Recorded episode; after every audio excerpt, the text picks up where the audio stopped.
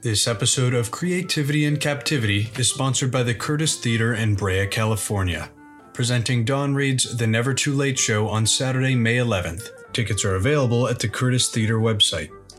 Get ready for insight and inspiration on the creative process from an array of artists, writers, and visionaries on May 9th, when Season 7 of Creativity in Captivity kicks off. In the meantime, please enjoy over 150 episodes hosted by Pat Hazel with a stable of creative guests in our listening lounge at creativityincaptivity.fun.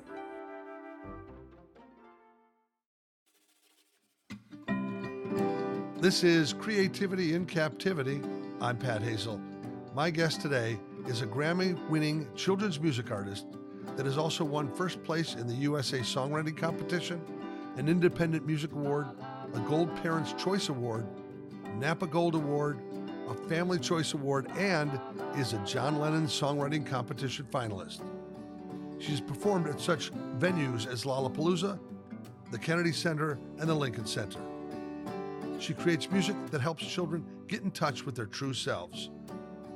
Joining me now is the engaging, empowering, and musical booster shot, Joanie Leeds.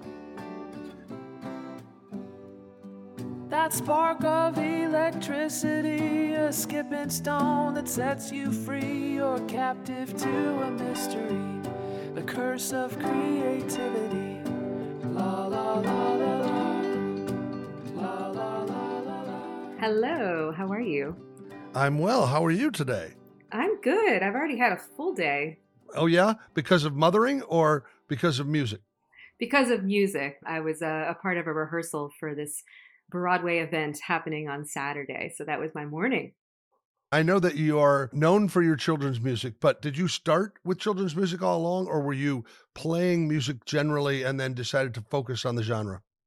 I have to go back a little bit more because I was a musical theater major at Syracuse University and thought for sure I'd be doing theater, but it turns out I can't really dance. And the dancing usually comes first in the audition process. So I was a little screwed there. So I decided to change my focus as I started writing music in college. And then as soon as I graduated from college, I went straight to New York City and started playing in all the clubs.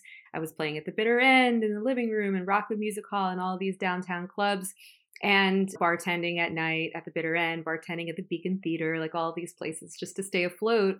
And then I was exhausted. There's so much competition, especially in the early 2000s. The chick rock phenom, it was like a big deal at the time. Michelle Branch and Vanessa Carlton and all these incredible artists. It was really hard to break through. And so I started looking for some opportunities outside of the adult music world. We call it adult music.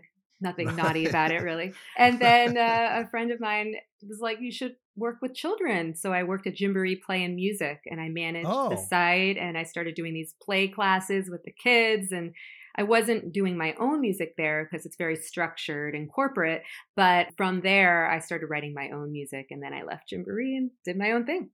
I think that's what is cool about it is that you seem to be very dialed into different things that are important for kids. There's a great deal of inspiration and empowerment, but there's also this idea of keeping them active and keep their minds hopeful. I was kind of chasing through your Spotify essential playlist, and it's been a while. My kids are now 23 and 21, so can't technically call them kids anymore. But I do remember there was a turning point uh, Kenny Loggins, there were a few people that had a musicality that an adult could listen to in the car while a kid listened. But it wasn't that much. And then there was a little break in the action where they might be giants and Barenaked Ladies, and people were coming in, and I was like, oh, I could listen to this. I could survive a road trip on this and not something that was itsy bitsy spidery. That's a perfectly good song. But it's the kind of thing you want to drive off the road after a half hour of it. I think the thing is that young kids, they like that simple melodic itsy bitsy spider thing when they're really little. And then just as our palates are more sophisticated as adults, theirs are getting a little bit more sophisticated as they get older. So two and three years old, they might be really into itsy bitsy. And then a couple years later, more sophisticated storylines. I came up in the uh, They Might Be Giants, Laurie Berkner, Barenaked Ladies. That's when I started writing. So those were my influences too. And I think I started doing these clap your hands, stomp your feet type of do it songs. And then through listening to see what's out there and being influenced by my audience, I realized no, these kids can handle some stories and some really interesting topics and even political topics too. I guess I'm not putting down the the beginning music phase, but none of those people have to drive a car.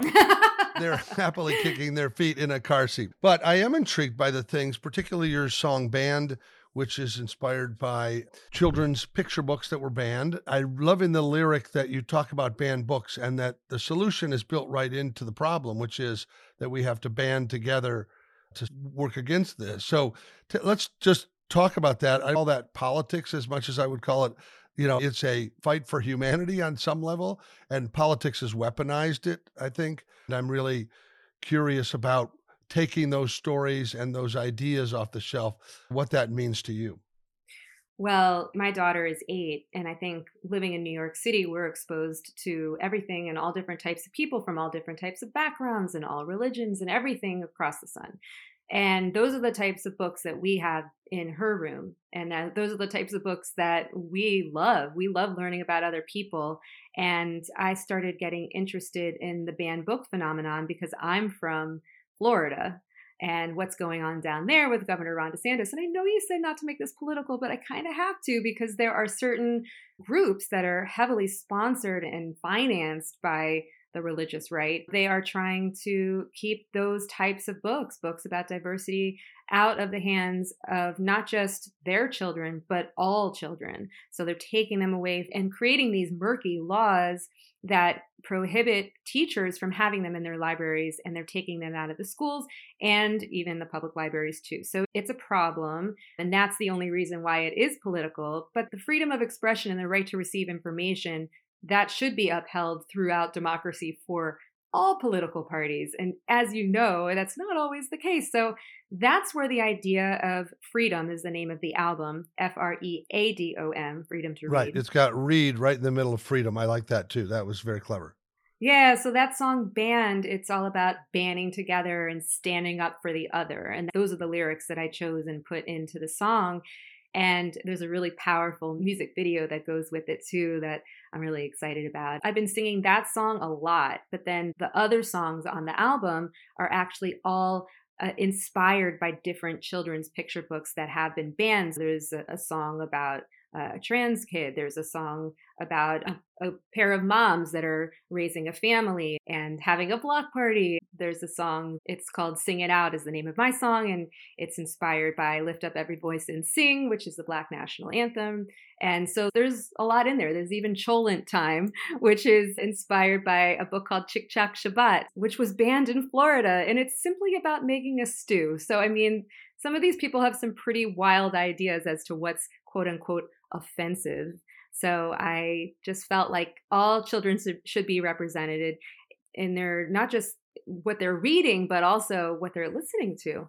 Responsible parents who want to have a dialogue with their children or want people to read or not read or discuss things whatever that restriction is, that's opens for dialogue at the dinner table and at a picnic and before you go to bed at night. And by not having the dialogue, you're somewhat just closing the door on what's going on around you in the world. Therein lies the little bit of the problem. If you choose not to celebrate a holiday a certain way or do something because of your own beliefs, then you're entitled as a family to do that. But also be prepared down the line as your children get ed- educated and read these books. Uh, these books don't go away in the world. In fact, I think in bookstores and libraries, they often now have a banned book section. So they're celebrating. That's right. So they're getting more attention by telling people not to read them. Exactly. I mean, you can read the statistics as to which types of books and how many books year by year are being banned or restricted or censored in some way through PEN America. They executive produced the album, as did a couple of other wonderful people. The statistics are pretty scary. And just because these people are trying to ban and restrict these titles doesn't mean that the people that they are written about or written by are going away. Like you mentioned, they're still there. And at some point, everybody's going to meet somebody from those marginalized communities. And I think it's really a good idea for people to know that they're out there and have conversations at the dinner table, as you mentioned, Uh, we certainly do. Have you faced any backlash for the FREADOM album or the Banned song at all by people who are feel like you are creating an anthem against them? I have had a lot of backlash from some of the music that I have written, but the Moms of Liberty don't know about me yet, which on one hand, I'm like, that's great because I don't feel like getting death threats for this album. But also, I wish that it was out there more, so maybe they would have heard about it. But I've been in, involved in some incredible book banning events across the country, and there's a lot of steam and power behind the movement of protecting these books. So that's a good thing. Well, I'm going to turn the page, even though this sounds like it might have a political title too. But your song Snowflake Oh, yeah. is simply about how snowflakes come into being out of clouds and so forth. But what I loved about listening to that this morning was there was, I think I learned more than I did in 10 years of science class about how a snowflake comes. It's loaded with real facts about what a snowflake is. And I never thought about it once in my life. But I thought that it was a fun song, but it was just loaded with an education on science. Yes, thank you. Thank you for listening to that one. I was really proud of that because I had just seen Guys and Dolls very recently at the Kennedy Center, and I, I, was feeling this urge to do some sort of parody. So I thought it would be really funny to use that song from Guys and Dolls. And I was doing my research for that one. I love to do research about topics that I don't know. And as a Miami girl, I really did not know that much about snow. So I looked to so many YouTube videos and I watched so many different videos out there about snow and how it's created and all the different types of snowflakes. And this is not a political song at oh. all. It's literally about snow and about emotions and feelings. And I was proud of that one. It felt to me like kind of out of the schoolhouse rock catalog in that Bob Dorough and the writers that worked on those always did have a point about adjectives or about conjunctions or whatever it was. Exactly. And so it was musical and it was fun and it was lyrical, but it also was true. Everything in it was truthful. I'm tipping my hat to you for being a spokesman for uh, all snowflakes. The real snowflake. Now, you are the CMO in your family business there, chief mommy officer with your daughter. When you were writing these songs, how much of them were you really writing for her to be sure that she was navigating the world in a way that that you felt was going to be inspired well, she has a lot of input on my music these days. As I mentioned, she's eight, so she has a lot of opinions. And she often asks to be on my recordings now. So she has been on a couple of recordings. I don't know if you listened to any of those. She was on that song Banned. She was the voice that opens up the album. And she was on a, a song called Decorating the Christmas Tree, which was a hip hop album from Fuge. He's an incredible activist and musician and producer. We worked together and she was rapping on that album, by the way. So she's done a lot and I do keep her in mind when I'm writing, but I also think she's eight. So I have to keep in mind what age group I'm writing for. So is it like the two to five set or is it the eight to 12 set? So each song is different and I don't ever feel like I'm in one box where like I can only do songs for these kids or those kids like I'm trying to make them accessible for all. And I think it's kind of like a Pixar movie where you peel back the, the onion and there's the message for the grown-ups the ones that the older kids will understand and then like the children can appreciate it that are younger on a different level so I try to make the songs like that. So there's things to unpack behind the lyrics if you're really paying attention. Yeah, that makes it more of a buffet for the family. like exactly. everybody picks and chooses what they want more of. Now you've had nine albums and you're a Grammy Award winning winner for All the Ladies. I'm actually up to 11 albums now. the ninth one was All the Ladies. That was the one that won the Grammy in 2021. And then after that, I did the Oy Vey, another Christmas album, that hip hop Christmas album I just mentioned. And then FREADOM is the 11th. And that is the most recent that just came out a couple months ago. Oh, fantastic. So tell me what that moment was like winning that Grammy Award, uh, because it's a musical step into the space program in a way. I'm very proud of the album and I'm really proud that I won that Grammy that year.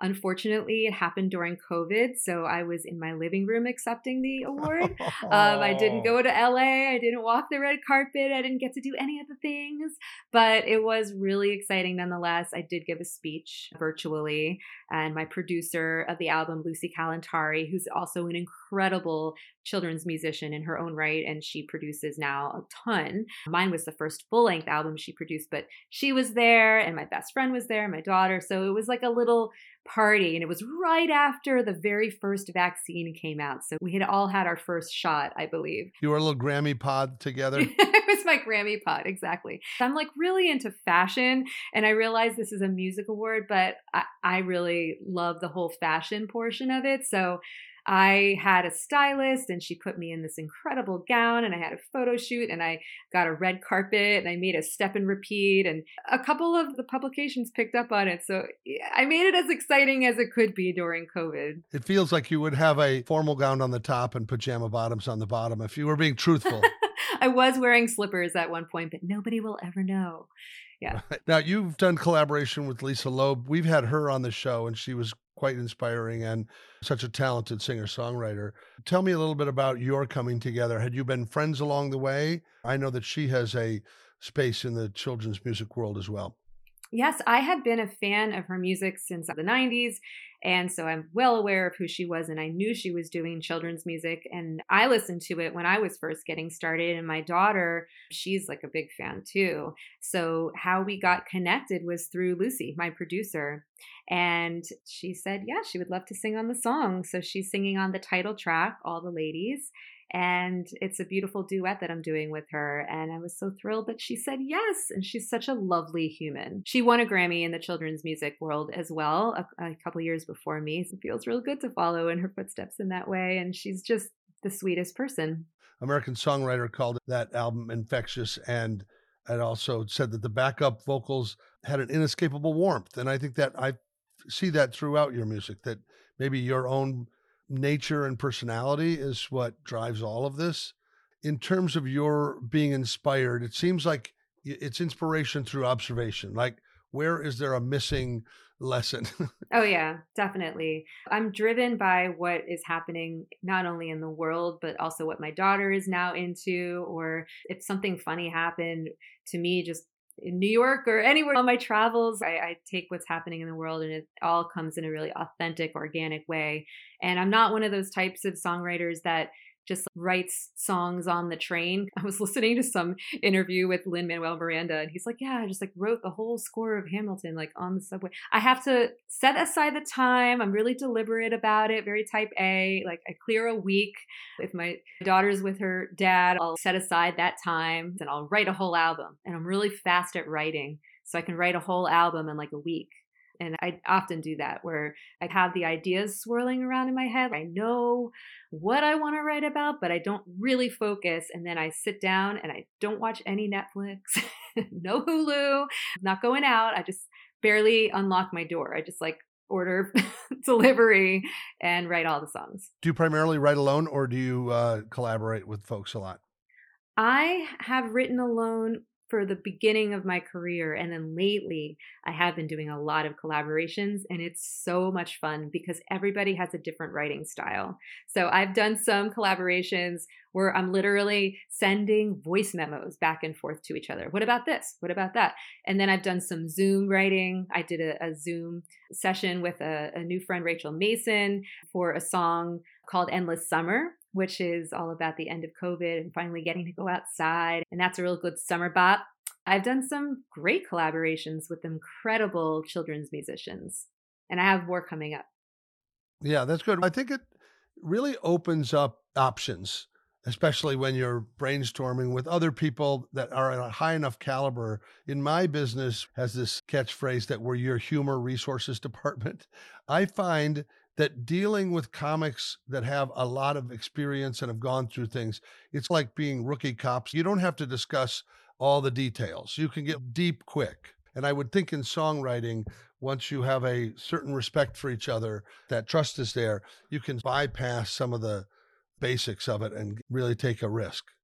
A hundred percent. And I don't like to get boxed into one genre either because I really appreciate all different genres of music. I started out more of a folk rock kind of vibe. And then as I write with other people, if they're leaning more towards reggae or they're leaning more hip hop, I just go in that direction and write in that way. Like the Oy Vey, another Christmas album, that Christmas, it's a Jewish Christmas album, by the way. Mm-hmm. I could tell from the title. All of the songs on it were written by Jewish songwriters. They have the best Christmas songs, let's face it. So I worked with Buch and he had these beats already figured out and maybe a little bit of the chorus. And so he's like, fill out the verses. And then I would take the beat and write the lyrics to the verses. And then we would come together and tweak it. And then sitting next to him in the studio and watching his magic, I mean, it was absolutely incredible. And it was really fun just getting to see the process of other artists. So for you, you have to escape from everything. Your creative process is woman in the cave. Yes, put me in a cave. Exactly. I barely leave my apartment. Seriously. It's crazy. I have a cabin in, in North Carolina that I go to sometimes, and I've written the majority of my music there, actually. And I have a beautiful view, and it's very inspiring. And there's like hummingbirds outside on the porch. That's going to be the location of the Joanie Leeds Memorial Library or whatever it is when you pass. That'll right. be the inspired music epicenter for exactly. anybody in your genre, right? I'll tell my dad. yeah, may as well build your own memorial. Right? Yeah, why not? I go to arts conferences, and I was in New York at the Arts Presenter Conference. I met your agent, Lauren Gardner, who has a, a company called Inspiration Artists, and it, what a great name! Uh, essentially representing artists that inspire people through their work and their music. And I just think in today's day and age with all of the uh, division and all the stuff where people are polarizing absolutely everything, inspiration is hard to find because everybody wants you to put a jersey on for their team they're fighting for. It's true. Well, Lauren, she's got incredible ideas and she's such a wonderful connector. So I'm glad that she connected the two of us. And yeah, she's working with wonderful artists. I was her first and she's starting to build her roster. And I have no doubt that it's going to be a really successful career for everyone on her roster because she's just a wonderful person and she's in tune to the creativity, but the inspiration and what will inspire audiences as well. Most people don't know the various parts of our business, but some of it is creation. So we talk about being alone and writing and having the discipline to complete things. You can have ideas, but to execute them is a, is a whole nother heavy lift. Even when you're good at it, you face a certain response to the blank page when you start. And it sounds to me like you do a little bit of collecting first your ideas and your thinking so that when your time to get to doing it, there's a lot to work with. But after it is made, we have to produce the item and then have to market it.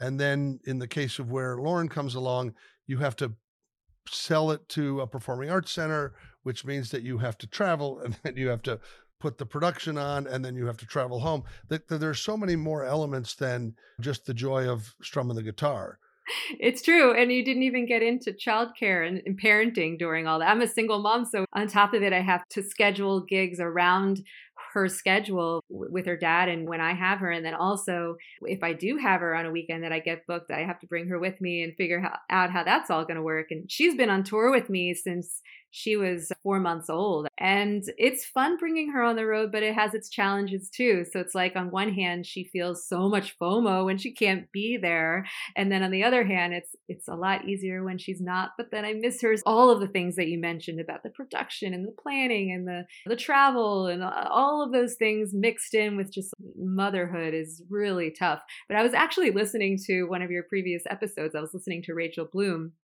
who I love. I'm a huge fan of hers, and I just saw her show in New York very recently.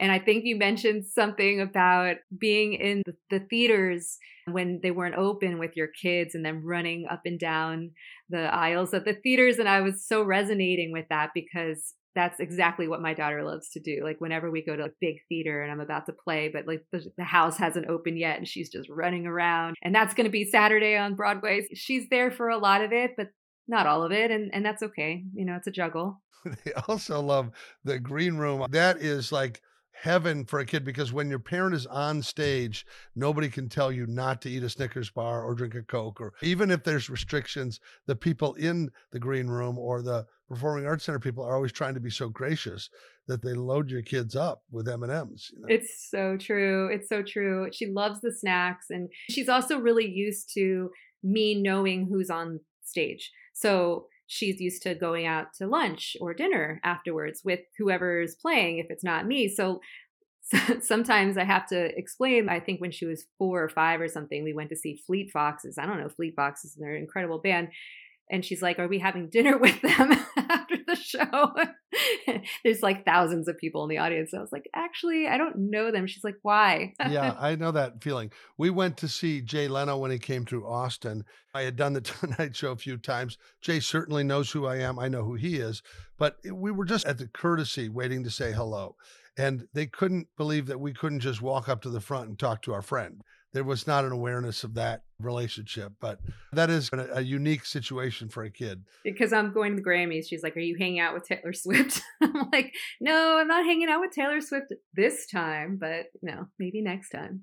Yeah, you can tell her we we've had a rift right now. She, you know, I'm not yeah, calling her for. She's while. mad at me. Well, I loved in the New York Times that what they said is that Joanie Leeds reminds girls that they'll do fine without glass slippers and Prince Charming. And that's a really important present day statement that women make their way in the world in every field. And I hear it in the songs, and I think it has great value. The song that they're referring to is the song I wrote called Glass Ceilings. And it was inspired by an article that I read in The Guardian, either when my daughter was about to be born or she just was. And it was called Four Reasons Not to Tell Your Daughter She's Pretty.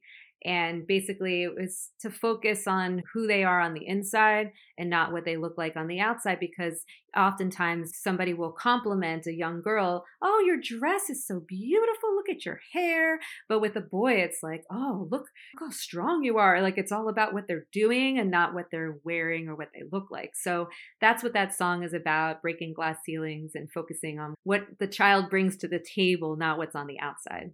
You have great empowering songs, and one that empowers anybody, not even just kids, is the song Anything, which I would love at the end of this episode, if you give us permission, it'd be a great song to close on because I feel like most creative people sometimes hit roadblocks about what they can do and what they can't do and what my audience like. But anything is an anthem to dreamers with a destiny of any kind. And there's a beautiful video on your website, which they can check out. But it, it's very interesting how that sort of basic tenet that you can be anything, we need to be constantly reminded. Right. I think the, the lens that I was looking through when I wrote that song was clearly that young girls can be anything because there has been along the way a lot of roadblocks for young girls and women. But really, when I play it at concerts, I do explain that it's for everybody. And I ask the kids in the audience, what do you want to be when you grow up? Of course, you can change your mind, but what are you thinking now? And then oftentimes I get some really funny answers. Like now I'm getting a lot of, I want to be a YouTube star. They all want to be like some TikTok star. I'm like, okay. Right. Brand ambassador, where I'm the center of attention. Right. I was playing in Texas a couple weeks ago, and one kid said, I want to be a chiropractor. that was so funny. Like every, the whole audience was laughing, and not at the kid. It was just funny because I think he was four. yeah, pretty early decision there, but exactly. he's probably going to be great if he gets started early. I bet. Yeah. So I think it just opens up the the possibilities, and that was what I was trying to do with that song. Do you know the trout fishing uh, in America guys of at all? Of course, yes. I, I love those guys. They've written so many uh, songs, and then watching them at a performing arts center over the years, it is just amazing how riled up they can get a crowd, which I'm sure happens for you all the time. Oh, they're funny. Yeah. I love their Big Rig song. It's so funny.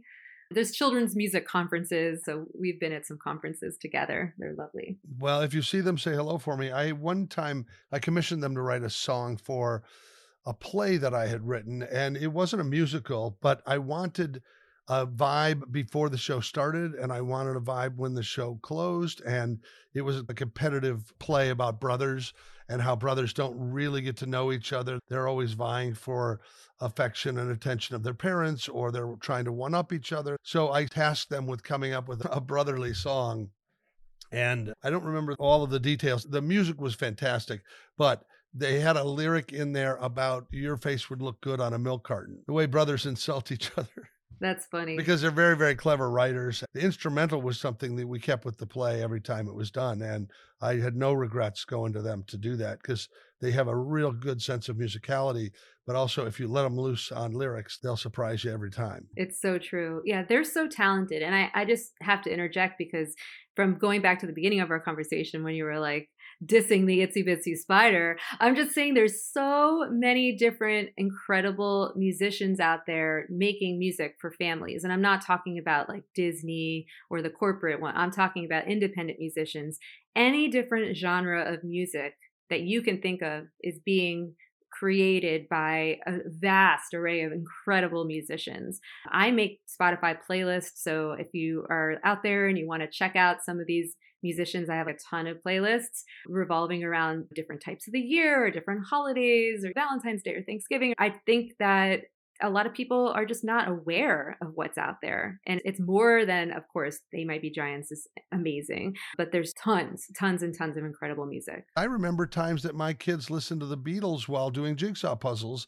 And my youngest son, he called the Beatles puzzling music because mm. he hmm. always wanted to hear that music while he was assembling other things. It was very soothing to him. And we had Dixie Chicks playing in the kitchen when we were dancing, making food, and certain songs bring out certain vibe for the family. You're in the right place in where your voice is, where your career is, and you are inspiring not just future politicians and astronauts, future songwriters, future people who are going to take this music and infuse it into their own life because it does become the soundtrack of our life when we start to realize when we get inspired. That's the goal. We are responsible for musically educating these children. And I'm not talking about learning theory, I'm just talking about making their way through the world and creating empathetic listeners and children that are being raised with kindness and treating each other with kindness. And that's,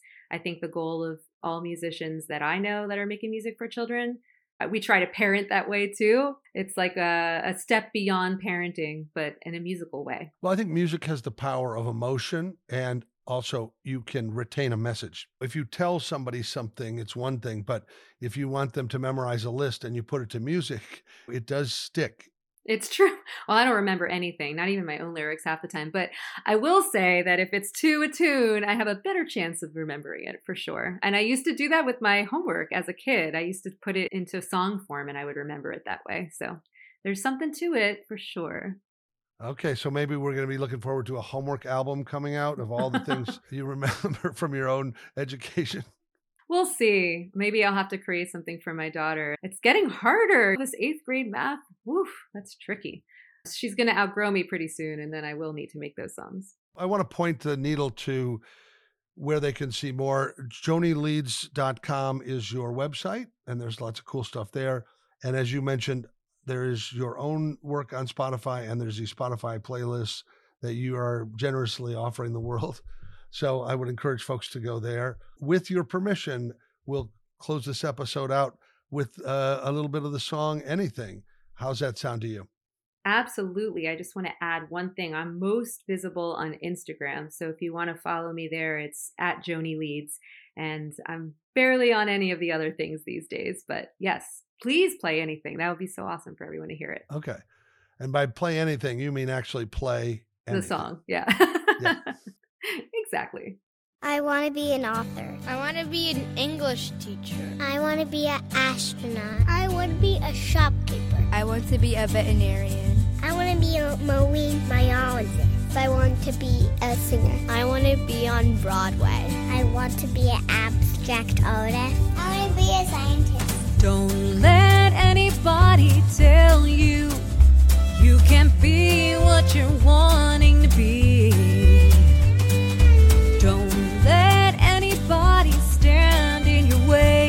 You will be